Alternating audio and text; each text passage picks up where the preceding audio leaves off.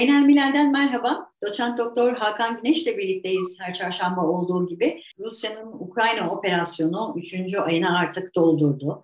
Ee, geçtiğimiz 3 ay boyunca müzakereler konusunda e, çok da yol kat edemediğimizi göz önünde alır, e, al, alırsak eğer. Çünkü müzakereler de aksadı.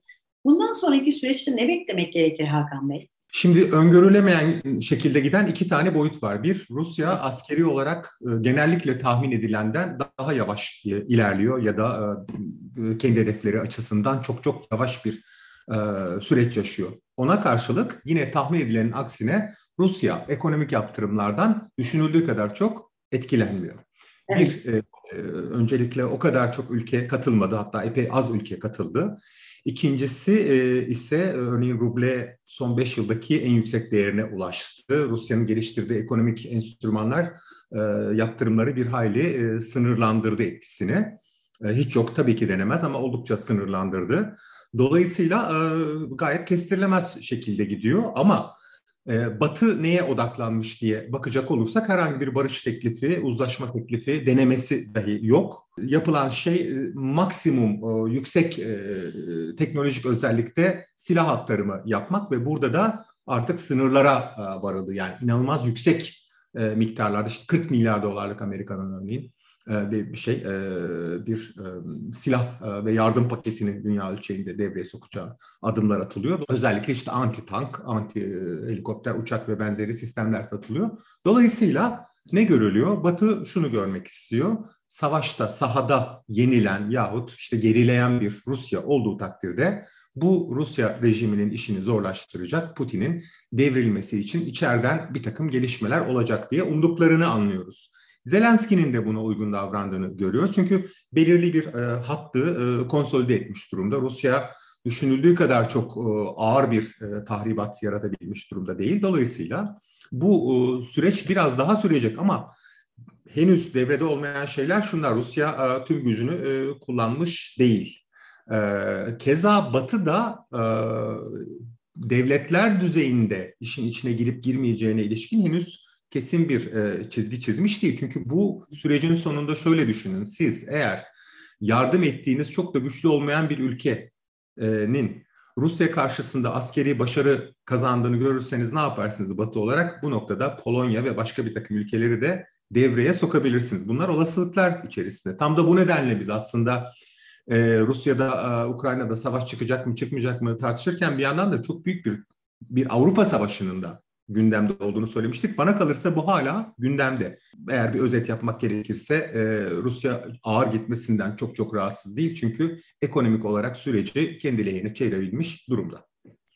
Şimdi operasyon uzadıkça aslında bu diğer ülkeleri de bir anlamda etkiliyor. Özellikle ekonomik olarak. Şimdi İran'a bir bakalım. Çünkü İran'da da gıda fiyatları protestoları yayılıyor Hakan Bey. Evet. E, artan bu e, gıda fiyatlarına karşı başlayan protestolarda e, hayatını kaybeden insanlar da var. Şimdi İran bu operasyonun uzaması konusunda özellikle ne düşünüyor? Şimdi tabii e, İran e, politik tercihleri bakımından Rusya'nın bir, parça daha güç kazanmasından yana. Genel olarak İran devleti e, belirli bir sosyal devlet özelliğine sahipti. Bu Ahmadinejad'dan beri bir neoliberal e, yaklaşıma e, terk edildi. Yani devlet tarımda olduğu gibi işte bir takım maaşlarda falan bunları sübvanse etmekten uzaklaşmaya başladı. Reisi de yeni cumhurbaşkanı da bunu sürdürüyor. Dolayısıyla şöyle düşünün bir hafta içerisinde işte yumurtada 2-3, ekmekte e, aşağı yukarı 10 kata kadar uzanan yani ortalama bir hafta içerisinde e, temel tüketim maddelerinin 5-6 kat arttığı bir denklem düşünün. Evet. %300-400'lük şeylerden bahsediliyor artışlardan. Şimdi bu ne demek e, minimum? E, bu tabii insanları sokağa e, döktü. Son 6 yılda bu tür e, epeyce aslında e, gösteri gördük. Fakat geçmişten farkı şuydu. Geçmişte ılımlı bir cumhurbaşkanı, ruhani vardı ve sertlik yanlısı bir dini e, merkez vardı. Şimdi bunlar birbiri karşısında bak sen başaramıyorsun diye biraz e, bu işin e, çok da üstüne gitmiyorlardı. Şimdi hem Cumhurbaşkanı hem dini yönetim aynı eğilimde. Yani reisi ve Hamaney aynı yerde, e, aynı ekipler. Dolayısıyla da burada bu kez ikisinin birden hedef alındığı bir sosyal protesto var ve bu İran'ı tabii çok zor durumda bırakıyor. Üstelik de reisi e, geri adım atmayacağını söylüyor bu e, programda. Yani sübvansiyonları tekrar devreye sokacağız demiyor, önlemler alacağız demiyor, e, kararlı duracağız diyor. Bu ne demek? Bu bu hükümete yönelik tepkilerin artacağı, hükümetin de bu işi çözebilecek çok anlamlı bir şey devreye sokmadı. Katlanın diyor yani. Bu bu zor bir denklem. Bu İran'ı önümüzdeki günlerde de çok sert sosyal protestolarla yüz yüze kalmaya mahkum edecek. Öyle görünüyor. Artan isyanlar diğer ülkelere de sıçrar mı? Bir sorun bu olsun ama tabii özellikle Türkiye açısından baktığımızda bu noktada neler söylenebilir? Şimdi bu bir e, konuda yaşanan sorunun bir e, sosyal isyana, e, protestoya neden olabilmesinin birçok e, şeyi var, koşulu var.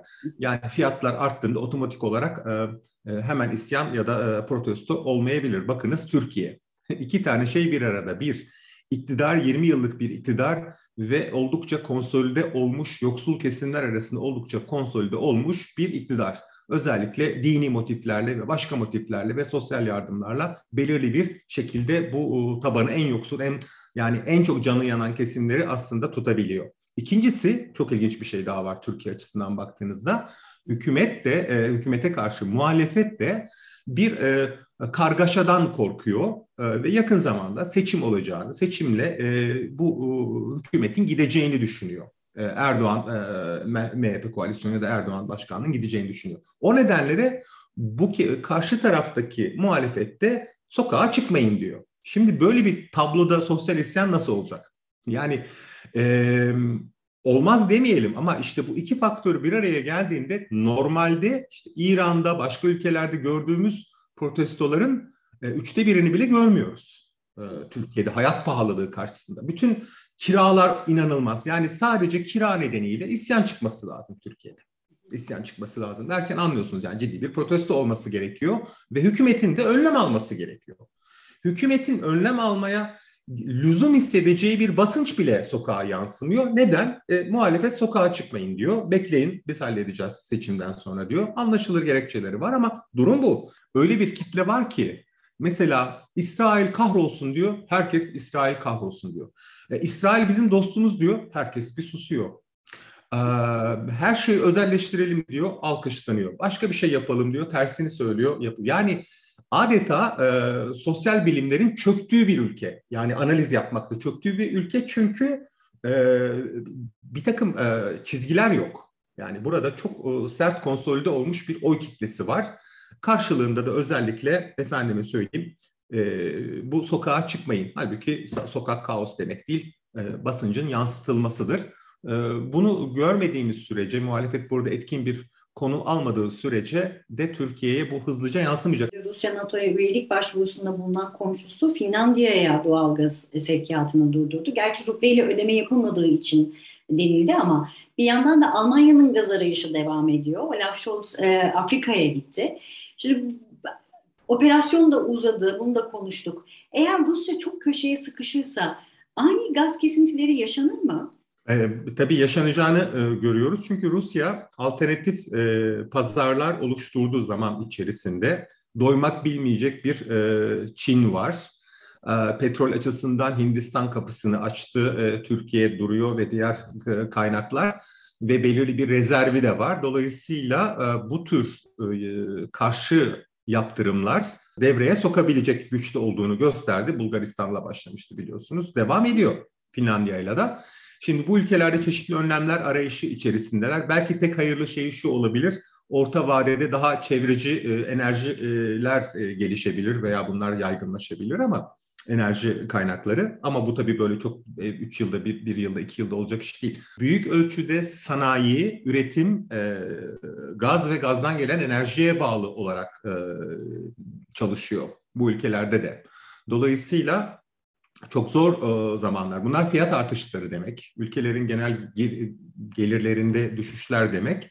Ve Rusya burada e, avantajlı bir konumda bunu daha da fazla kullanabilir. Ama ölçüyü kaçırmak istemiyor çünkü günlük para girişi ve bir pazarlık payı da tutmak istiyor. Doçent Doktor Hakan Güneş Beynel Milen'de değerlendirdi. Haftaya çarşamba görüşmek dileğiyle.